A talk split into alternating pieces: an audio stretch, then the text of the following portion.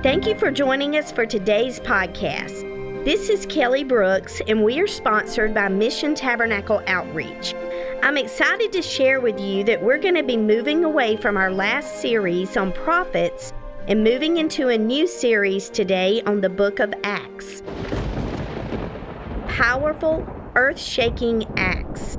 Let's grab our coffee, settle back, and get started on this amazing journey. In verse 1 of chapter 1, the former treatise referred to a speech that was given referring to Jesus' actions and teachings.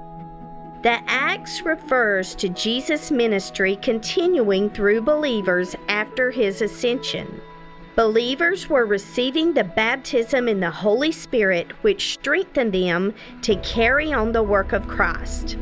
The believers were given specific instructions not to leave Jerusalem but wait for the promise of the Father. God not only gave us the Ten Commandments, but many other commandments as well.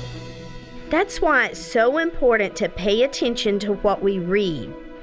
Jesus made a promise to the believers.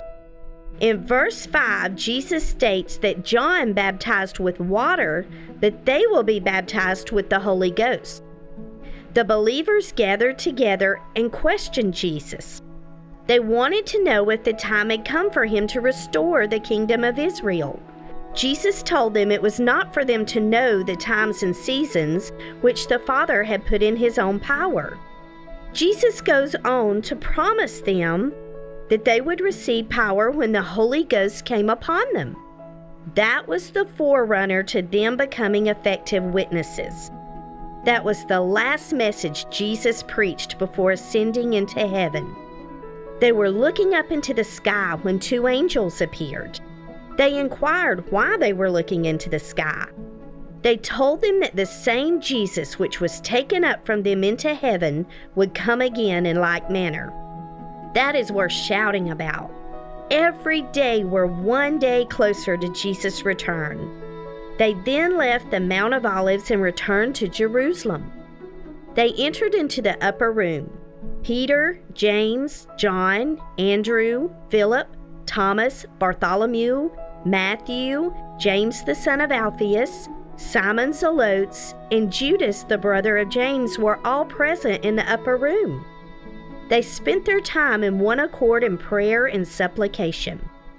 Also present were the women and Mary, the mother of Jesus, and his brothers. Peter stood up in the presence of the disciples and announced that there were about a 120 in the room. The scripture had to be fulfilled concerning the betrayal of Judas. He acknowledged that Judas had shared a part with them in the ministry. He began to explain what had happened with Judas and what the end result was for him. He told them about the field of blood and why it was called that. Peter had to address that they must replace the disciple they had lost. Out of two men, Matthew was chosen. I cannot even begin to imagine the closeness they were feeling in the upper room. They had all just been through the most traumatic experience of their lives. They had literally watched the Savior of the world be crucified, beaten, and buried. They had experienced the horror of one of their closest acquaintances betraying Jesus and then taking his life. They had experienced Jesus' resurrection and watched him ascend to heaven. Now they knew they had to wait. They were fearful of what might happen should someone realize they were followers of Jesus. They joined together in prayer, serious prayer. They were in one mind and one accord as they cried out to the Lord. They knew they had to replace Judas. They must use wisdom. They needed the Lord's guidance, which He provided. They chose Matthew as the next disciple. When I read the book of Acts, I cannot help but get excited. I begin to think of the power that I have experienced fall so many times over the years in our Pentecostal services. I love the renewal and strength that only Christ can give. Revival. The disciples were waiting on revival, and it was well on its way.